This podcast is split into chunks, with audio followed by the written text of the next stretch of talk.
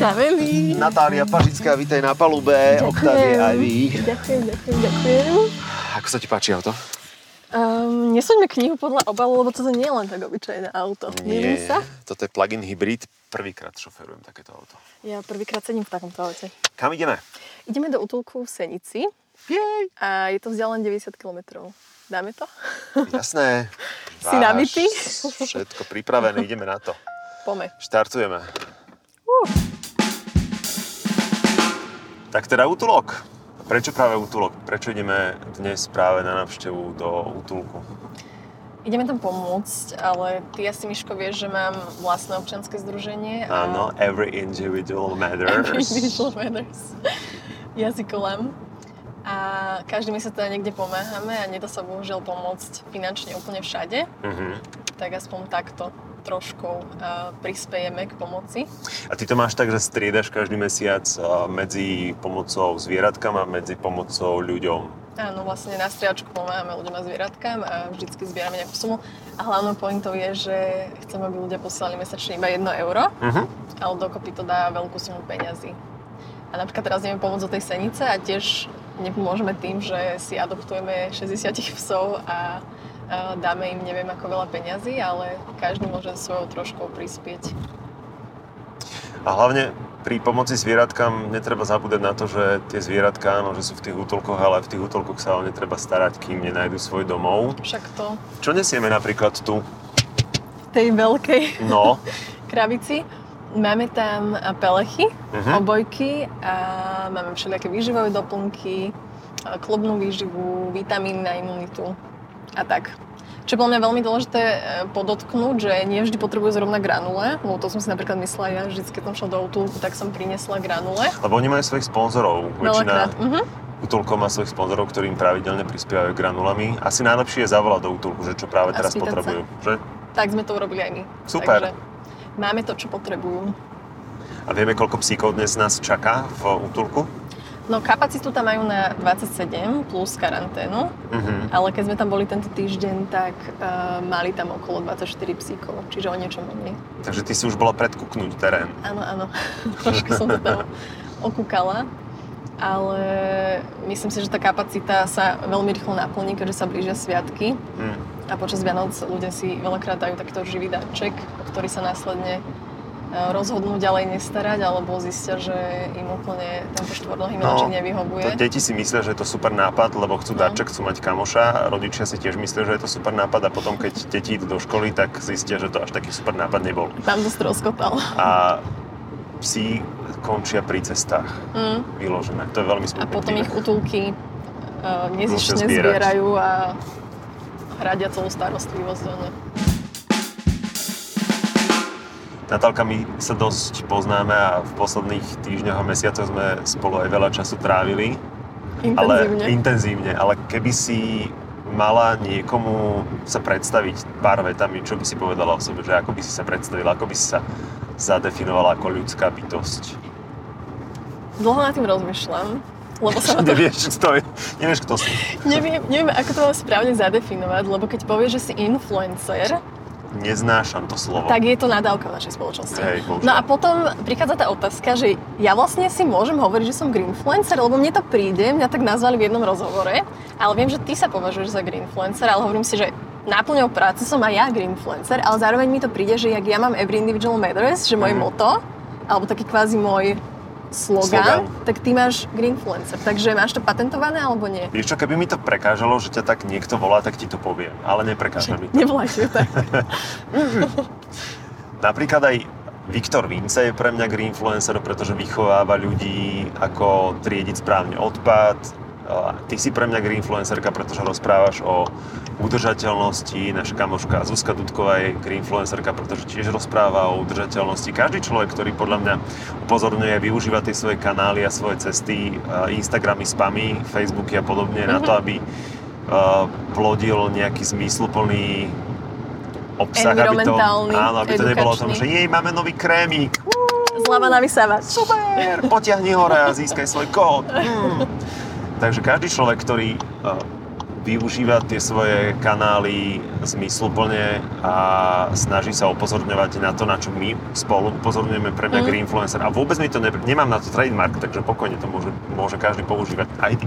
Takže som greenfluencer, asi tak to nazvem. Yes. Ale môj zubar sa ma to neustále pýta, každýkrát, keď tam príde, asi si ma nepamätá, ale pýta sa ma, že, že čomu sa venujem. Mm-hmm. A je to také ťažké to opísať hlavne tej staršej generácii, že čo vlastne robím, ale tak asi by som to nazvala, že to som greenfluencer, snažím sa edukovať ľudí na sociálnych médiách ohľadom environmentálnych tém.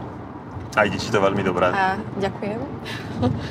a k tomu potom patria aj prednášky a edukácia aj v iných smeroch, ako len uh, v rámci tých sociálnych médií. A potom sa mi páčilo, že ako si ma nazval ty, že som uh, zakladateľka iniciatívy Every Individual Matters, o tejto používam. Takže asi by som to spomenula tiež, že sa snažím poukázať na to, že aj individuálne uh, zmeny prispievajú k nejakým väčším riešeniam a, že to má naozaj zmysel. Ono je to aj o tom celom, lebo ľudia si tak naivne myslia, že veď čo na mne nezáleží, ja som jeden človek, ako sú tu korporácie a veľké firmy a tie musia sa zmeniť, my jednotlivci, malí ľudia, nič nedokážeme a to je hlúposť. Je no. To je hlúposť.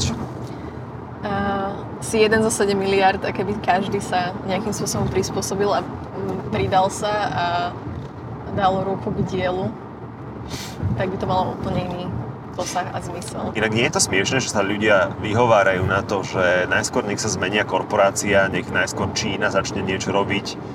Ďalej, my sme na tej planete, my po nej kráčame a my sme zákazníci veľkých firiem, ktoré podporujeme svojou peňaženkou. Keď ju otvárame, tak každá koruna, každá euro, ktorú, ktoré minieme, tak to je naša voľba a tým mm. podporujeme tie veľké korporácie a kým my nezmeníme svoje správanie, tak ani korporácie sa nezmenia. Mm.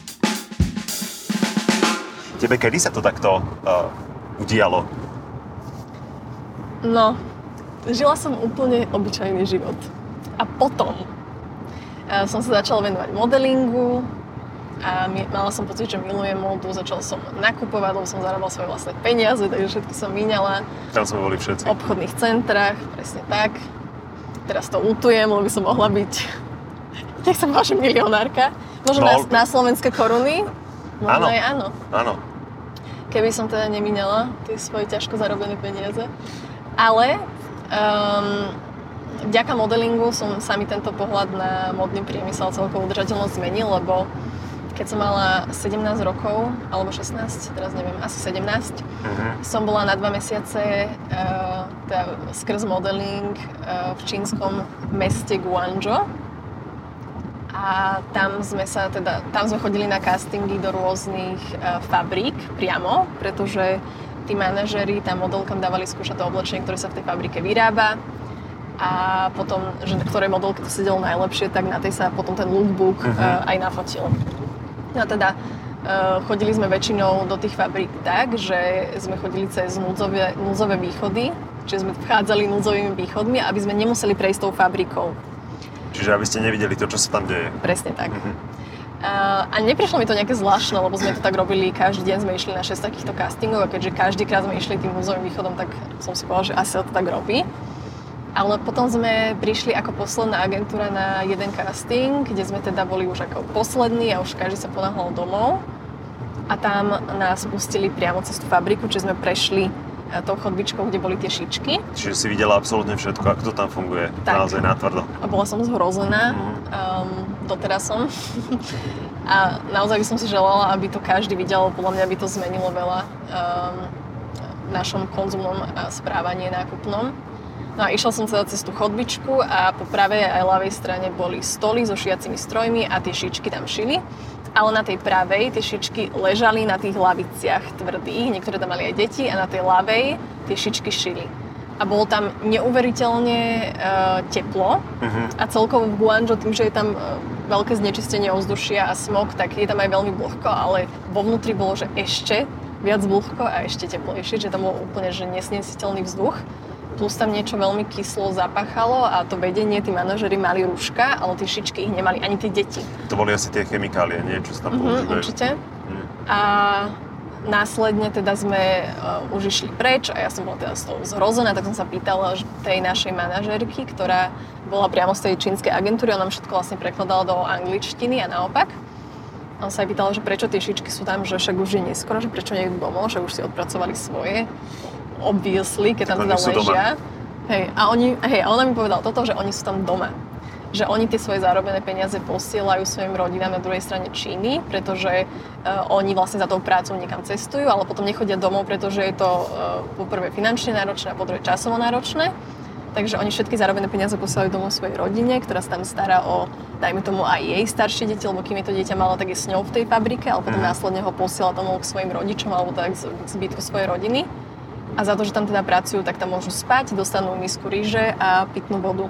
A takto tam existujú. Čiže oni keď idú na 6 mesiacov do práce, tak sú celý čas v továrni a nikam inam sa Áno. nepohnú. Presne tak. A častokrát tam robia aj migranti, ktorým skonfiškujú pasy, aby vlastne nemohli ani vychádzať z tej fabriky von. Pretože ak by ich objavili, že sú tam nelegálne v tej krajine, tak by ich Deportovali. deportovali preč. Mhm.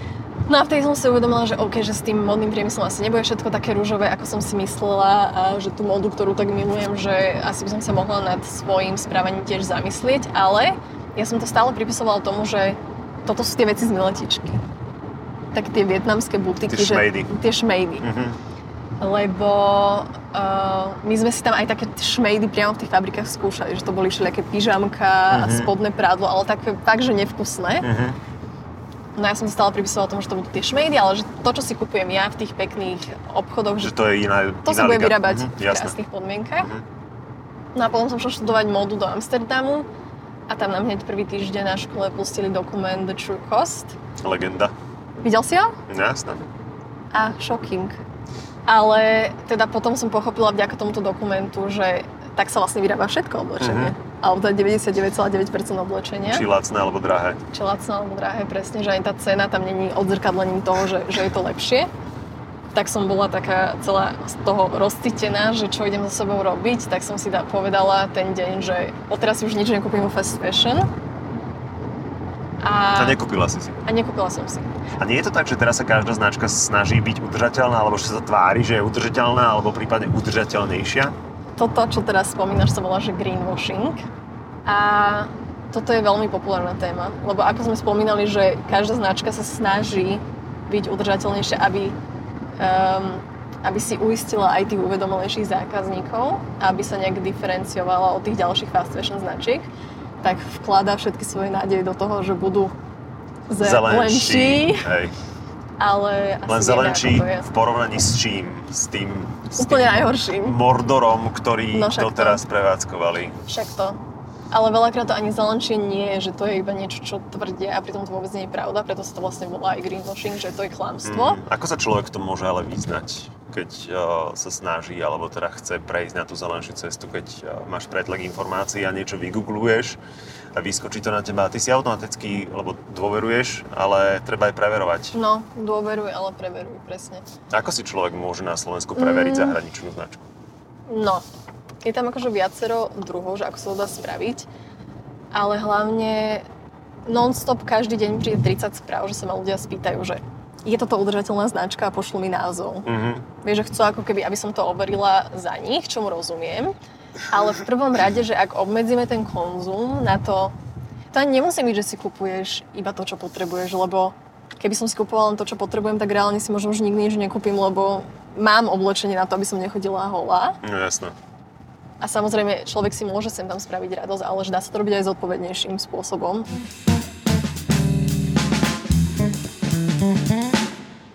Čo ťa motivovalo, aby si sa začala venovať udržateľnosti a udržateľnejšiemu životu? Tak je to hlavne tá vlastná skúsenosť, ktorú veľa ľudí nemá možnosť mať a tým, že som videla, ako modný priemysel funguje na vlastné oči, Mm.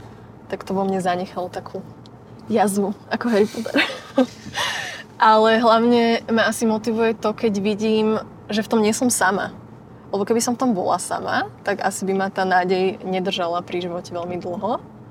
Ale každýkrát, keď mám nejakú prednášku, a to asi aj poznáš ty, že keď sa na nejakej konferencii a teraz vidíš tam tú masu ľudí, ktorá sa snaží o nejakú zmenu, aj v tom systémovom leveli, nie len v tom individuálnom, tak tedy si povieš, že OK, že ja chcem byť uh, v skupine Súčasťou, tejto ľudí, ja jasné. chcem byť súčasťou a tiež chcem prispievať tou svojou trošku a tam, kde môžem ja, lebo niekto môže niekde inde a, niek- a ja môžem tu a niekto môže tam. A nie je to úžasné, tam. že nás ten počet rastie, ľudí, ktorí sa venujú tejto téme, a ktorí sme sa tak nadchli pre tú tému? Je, ale asi vieme, prečo to je. Že tá situácia si naozaj už vyžaduje nejaké konkrétne riešenia. A keby sa to nedialo teraz, tak už potom asi neviem, že kedy Už bol ten čas. správnejší čas. Som rada, že sa konečne tak začíname aj stretávať, lebo niekedy to bolo len tak, že si registroval niekoho na Instagrame, ale že to už prešlo z toho online aj do toho offline sveta. No, To je super. tento rok sme mali možnosť spoznať nových kamošov vďaka klíma ťa potrebuje. Najúspešnejšie online meeting Hej, to bolo super. A ešte aj je, však to bude ešte dlhá cesta. Inak vieš, čo si tak najviac si budem si pamätať jednak všetky tie pozitívne veci, ale budem si pamätať aj to nepochopenie zo strany niektorých ľudí, ako um, riešili, že, že vy chodíte na autách a vaši podporovatelia chodia na autách a majú autá a nemôžu byť Mm. klimatickí aktivisti, lebo je to pretvárka, lebo je to faloš, lebo je to lož, lebo je to neviem čo. Presne. A pritom aj s tými elektroautami a s tou elektromobilitou, veď aj sedíme práve v plug-in hybride, veď aj to len krok k ďalšiemu zlepšeniu.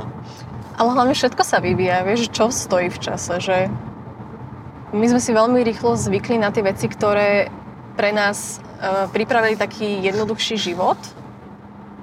A teraz ako keby sme mali problém s tým, že vymeniť klasické auto za elektromobil, že mňa veľmi prekvapilo, aj keď čítam rôzne komunikácie na Facebooku, v sekcii komentáre, obľúbená sekcia. Ty to robíš? Um, niekedy, keď sa bavíme o nejakej, alebo keď sa niekto dá nejaký príspevok o takejto environmentálnej téme, tak niekedy sem tam z času na čas si robím taký check, že ako je na tom naša spoločnosť. že ako na to reagujú, že čo považujú za najväčšie mýty, eh, čo najviac na tom hejtujú, vieš, a také, že chcem vedieť, že, že o čom ľudia sa, ako sa ľudia k tomu vyjadrujú.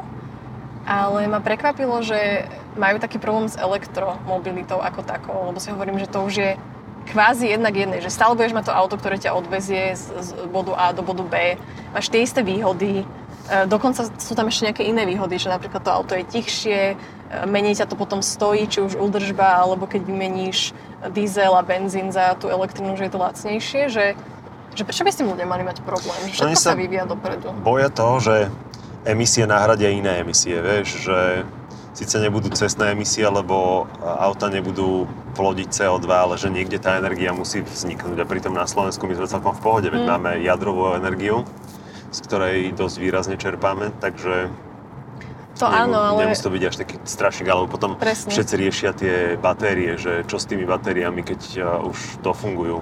O tom som teraz počúvala jeden podcast a že tá recyklácia ba- batérií už teraz je veľmi efektívna. Že sa dokážu zrecyklovať až na 96 až 98% čiže takmer celé. A to tak, že buď sa teda využijú tie ťažké kovy, že sa proste predajú, niekde sa znova využijú, alebo aj tie samotné batérie, ktoré sú už staršie, tak sa vedia pri nejakých podujatiach na, na uloženie elektriny uh, využiť že je to zaujímavé, že ľudia napríklad veľmi považujú tie batérie za tie neekologické, aj keď vydržia v tom aute celkom dlho, že 8 rokov by mali vydržať úplne, že kvázi v perfektnom stave. A následne tá recyklácia, keď už teraz je taká rozvinutá, a to ešte tá elektromobilita nie je až taká Na svojom vrchole. ako, ako bude v budúcnosti, lebo nemáme na výber, um, tak v tých batériách teda nevidím problém vôbec. Akože samozrejme, že nemusíme sa tváriť, že elektromobily spasia sveta, že sú úplne 100% ekologické, ale my prežívame klimatickú krízu, ktorá je spôsobená emisiami a nemôžeme čakať na úplne dokonalé riešenie, ale musíme sa pohnúť. Ja si úprimne myslím, že ľudia to hejtujú kvôli tomu, že ľudia hejtujú všetko, čo je nové. A vždy, čo je nové, A tak to všetko, je... čo je že o niečo drahšie. Áno. Lebo to isté s udržateľnou módou, e, s prírodnou kozmetikou, s lokálnymi značkami, čo už vyrábajú hocičo, s biologickým, e, s biologicky pestovaným post- Hospodárstvo. bio- to je biologicky pestovaným potravinami, som chcela povedať. Ale všetko vidia ako niečo, že niekto ťa chce obrať o peniaze. Ošklbať, no jasné, a A klamať. že, a, že okl- a hej, a že ťa klamú. A pri tom, že halo, v 21. storočí, je to dopredu. Pritom, keď si zoberieš uh, tú rovnicu, že pomer cena-výkon, um, že koľko ti tie veci, ktoré sú drahšie a udržateľnejšie, ako dlho ti vydržia, ale to je nielen, že elektromobilita, to je aj oblečenie, vieš, že mm. kúpiš si, veď to dávame stále za príklad, kúpiš si 5 eurové tričko, ktoré sa ti po dvoch praniach no. zožuje, môžeš ho akorát presunúť do oddelenia handra na dlášky. Mm. Ak vôbec, a, lebo nesaje. Alebo, alebo ak to nie je polyetylen. No alebo polyestere. Ale ľudia majú celkovo problém myslieť e, alebo pozerať sa na veci dlho, z dlhodobého hľadiska. Že radšej si kúpim teraz lacnejšie a budem ho mať dva týždne, ako by som mala investovať do drahšieho a mať ho niekoľko rokov, lebo im tá prvotná cena dáva najväčší zmysel. Jasné. A to dúfam, že sa najbližšie roky zmení. Zase ale nemám tendenciu sa na ľudí kvôli tomu hnevať, len o to sme tu my, aby sme to vysvetľovali, aby sme stále o tom rozprávali, že je to, že ten udržateľný život je aj ekonomicky, aj zmysel. ekologicky. A hlavne verím, že ľudia naozaj nechcú byť zlí, takže budú hľadať tie lepšie a zodpovednejšie riešenia. A nepochopí to úplne každý, ale to je tiež v poriadku. Každý potrebuje svoj čas. No jasné. A vieš, čo je super? Že na začiatku, keď bolo málo ľudí, ktorí rozprávali o ekológii a o environmentalistike, tak na nich, alebo teda na nás, všetci pozerali, že bože, blázni. Veď o čo im ide vlastne, čo tým chcú celým povedať a čím... Prosím, povedz, jak ťa ľudia vidia. čím ďalej, tým viac, viac sa to preklapa z toho, že nie sme už tí takí, tí, tí čo objímajú stromy a bátikovaní, dredáči, dredáči. Priviazaní k stromu. Áno, kričiaci. Kričiaci. Ale že čím viacej nás je, tak tým sa rozširuje tá skupina, ale sa zároveň už je divné byť tým, ktorý nie je v tom klane, vieš čo myslím? Vieš, asi že záleží, v akej komunite sa pohybuješ, lebo asi sú ľudia, ktorým to teda nepríde zvláštne, inak by sme boli inde. Hej, no. Ale nie je to zvláštne, že vôbec musíme rozprávať o tom, že sa máme starať o našu planetu, ktorá nám všetko dáva, že všetko, čo máme na sebe, či už vo vrecku máte mobil, na sebe rifle a tričko a pijete proste vodu a čo jete, že to všetko máme vďaka tomu, že tá planéta nejakým spôsobom funguje a keď to narušíme, tak ani tie veci už nebudeme mať, nebudeme mať nič, nebudeme mať ani také tie základné veci ako pitná voda, e, nebude fungovať potravinová istota, naruší sa proste nejaký kolobeh tej prírody a ročné obdobia a všetko, na čo sme boli doteraz zvyknutí. Že nie je divné, že musíme ľuďom hovoriť, že, mm. že starajte sa o životné prostredie. Akože to mi príde, jak, keď povie, že... Umývaj si zuby. Áno, alebo že buď láskavý k svojim rodičom, alebo mm neviem. Proste mne to príde už teraz také automatické, viem, že som to tak nemala, lebo mi to nikto tak nehovoril, ale že nie je zvláštne, že tá komunikácia sa neotvára už na školách, alebo že to nemáme už priamo od rodičov, alebo že to nie je niečo úplne automatické. Preto hovorím, že treba zaviesť povinnú environmentálnu výchovu na školách, lebo aktuálne je to len taký prierezový predmet, že sa to tak mm. túto, tamto, túto, takto, tak Keď sa stihne na konci roka a nie o čom, tak sa budeme baviť o a mať to ako predmet. To by bolo super, to je môj cieľ. A nie je zase čudné, že ľudia si neuvedomujú to, že vlastne všetko, čo dostávame, že dostávame zadarmo od tej prírody a že nie sme ani schopní jej, jej nielenže poďakovať, ale byť k nej úctiví je, že berieme si všetko úplne zadarmo a hmm. máme pocit, že máme na všetko nárok. A najhoršie je, že sme si prírodu zmonetizovali, že jednoducho veci, ktoré dostávame hmm. od prírody zadarmo, predávame a sme si ich vlastne určili, že, že majú nejakú cenu, ktorú môžeme si určovať sami podľa toho, ako sa nám to ľúbi. Teraz v jednom dokumente som videla, že uh, hovorili o ekonomike, ako je momentálne nastavená a že nie je divné, že strom má väčšiu hodnotu, keď je už zrezaný ako živý a to isté napríklad veľryba, že že veľryba má väčšiu hodnotu, keď je zabitá ako živá. Že naša ekonomika ťaží z mŕtvych vecí. To je smutné. Nikto som na to tak nepozerala, ale príde mi to pekný príklad toho, že ako, ako fungujeme. A čo by si odporúčala ľuďom, ktorí chcú začať udržateľne? Lebo ja každému hovorím, že hlavne sa z toho nezbláznite. Mm-hmm že nechcete urobiť všetko hneď teraz a byť dokonalý, príkladný, lebo o tom to ani nie je, lebo nechceme, aby uh, si ľudia jednak ublížili a povedzme si otvorene, ono je to celkom aj záťaž uh, na začiatku to celé nejako je, no. skoordinovať. Ako ono, keď to robíš dlhodobo, presne, že sa to nabaluje tými malými krokmi, že teraz začneš jednou vecou, tak tá ťa bude chvíľku chvíľku na to budeš musieť myslieť, kým si na to zvykneš. Povedzme Napríklad, 20 minút denne a potom sa zlepšovať v tom. hej, ja som to mala napríklad s flaškou na vodu. Mm. Že ja som bola ten typ, že som šla do nákupného centra a tam som si vždy kúpila 0,5 minerálku. Lebo mi aj nenapadlo, že vlastne ja môžem mať vlastnú fľašu. Lebo takéto veci sa nepromujú týmto spoločnosťami, No, lebo oni chcú, aby si kupoval stále nové. A tie jednorázové veci. No a mi niekto povedal o tej fľaške a najprv som si, úplne som si ju kupovala s týmto si pamätám v Barcelóne, že kupujem si ju ako niečo také, že trendy, a som nevedela, že či pri tom vydržím. Ja som si to nekupovala z udržateľného hľadiska, ja som si to kupovala z toho, že každý to vtedy mal. Že to bolo dá- cool. Hej, že to bolo cool. Inak vidíš, to cool celkom môže byť cool v niektorých prípadoch, že ti, že ti dá takýto zvyk. No a ako náhle som si ju kúpila, tak som začala používať, potom som si povedala, že super, že ja mám stále pri sebe vodu, väčšinou si v krajinách v našom okolí, kde máš prístup k pitnej vode priamo z Mhm. vodovodného kohútika Najvyššie kvalitne na Slovensku. napríklad.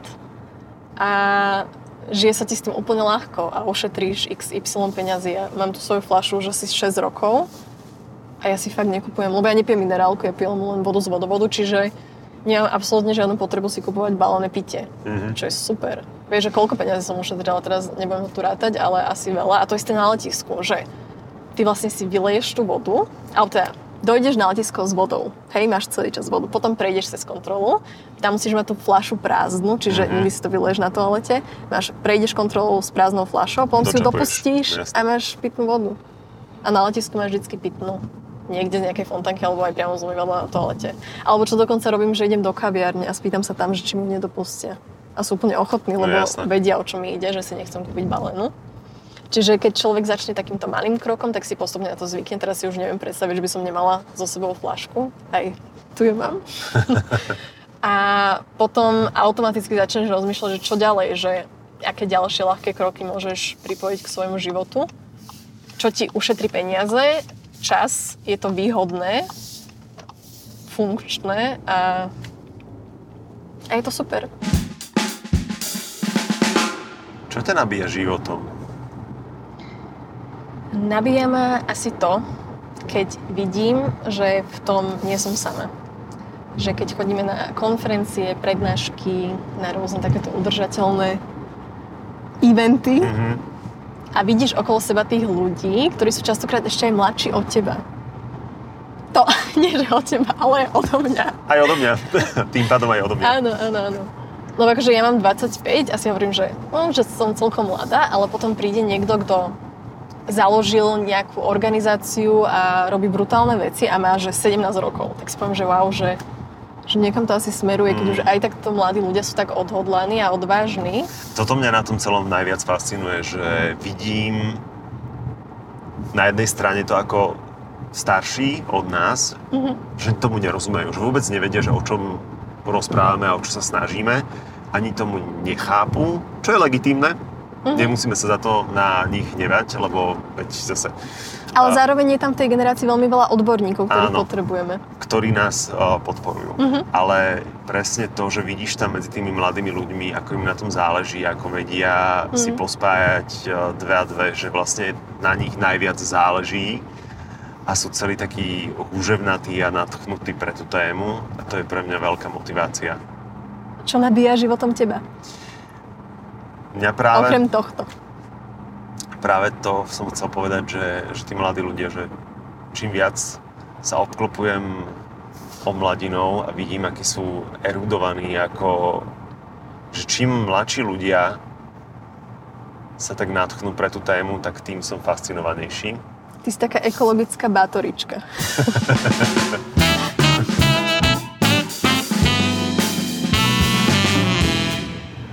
vyzerá to tak, že už sme na mieste, že sa blížime už do cieľa, že už o chvíľku budeme Venčiť? rozdávať darčeky. Vánoce. A ideme aj venčiť? Ideme venčiť. Máme pripravených dvoch hávkačov. Dúfam, že ten, ktorého dostanem ja, bude klasicky, bude besný. Ja vždy, keď idem, okolo úst. Ja by, idem do nejakého útulku venčiť, vždy tak do- dostanem ako zatres vždy úplne najživšieho psa, ktorý ma povodí A najväčšieho. a ťahá ma za sebou ako takého vetroňa. Ale bojíš sa psov? Takých, že... Mm, Ja ľúbim psíky, len nemôžem byť v uzavretom priestore spolu s nimi. Kvôli alergii. Mhm. Sme tu.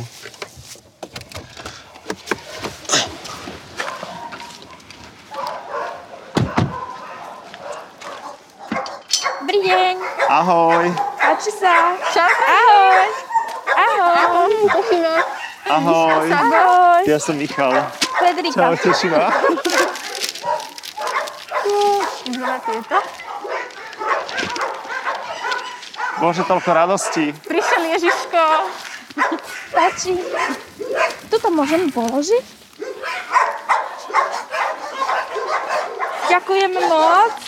Rado sa stalo. To sú darčeky. Ďakujeme. Tu? Môžu? Áno, áno. Budú mať krásne Vianoce. Chcete pozrieť aj na psíky? Šťastné a veselé. Aj vám. Ďakujeme moc. Môžem mať? A môžem sa spýtať, čo ste našim psíkom priniesli? Áno, kúpili sme vám chodnú výživu, vitamíny a podporu imunity a peluky a obojky. Lebo sme Fredi počuli, že to je to, čo momentálne Áno, áno, na zimu úplne perfektná vec. Ono je lepšie sa vždy o, u chvíľku opýtať vopred. Každý preferuje niečo iné, každý má iné psíky. Lebo väčšina ľudí nosí asi automaticky pravidelne granule, ale to nie je vždy ten artikel, ktorý momentálne najviac Áno, áno, áno. Každý niečo iné. Treba sa opýtať. To je overené. Tak ďakujeme, Ďakujeme veľmi pekne. pekne. Ďakujem, ďakujem. Držíme palce šťastné, veselé. Ďakujeme. Aj pre psíkov. A po novom roku nech nemáte nátresk. Zo srdca ďakujeme. Ďakujeme. Ďakujeme, ahoj. No, máme to za sebou. Zvládli. A môžeme sa rovno do umývačky hodiť celý. no čo, užila si si plug-in hybrid prvýkrát? Užívam, stále užívam. A čo sa ti páči najviac? No pýtaš sa ženy, ktorá nie je veľmi do aut. Pekné. Je pekné. Je super. Sedí sa mi tu príjemne. Ale čo viem posúdiť, že ja mám veľmi citlivý čuch a sluch a že je veľmi tiché. Mhm. A úplne ma šokovalo to, že to auto si same môže dobiť rekuperáciou baterky. To som odpadla. Rekuperácia je asi môj najobľúbenejší moment z tohto auta z plug-in hybridu. A to aj sám cítim, že keď uh, dobrzďujem a vidím to na, tom, na tej batérii, že ako sa Mhm. dočerpáva, ale treba si na to asi zvyknúť chvíľu, na ten pocit, že keď dáš dole nohu z plynu, tak zrazu to je také iné brzdenie, že to auto tak inak reaguje ako, ako štandard. Ale mám pocit, že po- si už zvykol. Ale zvykol som sa Za dokonca... tú hodinu niečo, čo je si to za volantom. môj najväčší zážitok, ktorý z toho auta mám naozaj. Že Že si najviac užívam. rekuperoval. Rekuperujem ako Michal pán. Sabo, rekuper. Rekuperátor. Podcaster, moderátor a rekuperátor. A ty si ty vieš predstaviť, že by si šoferoval alebo že by si vlastnila aj e-auto? Alebo plug-in? hneď berem všetkými desiatimi.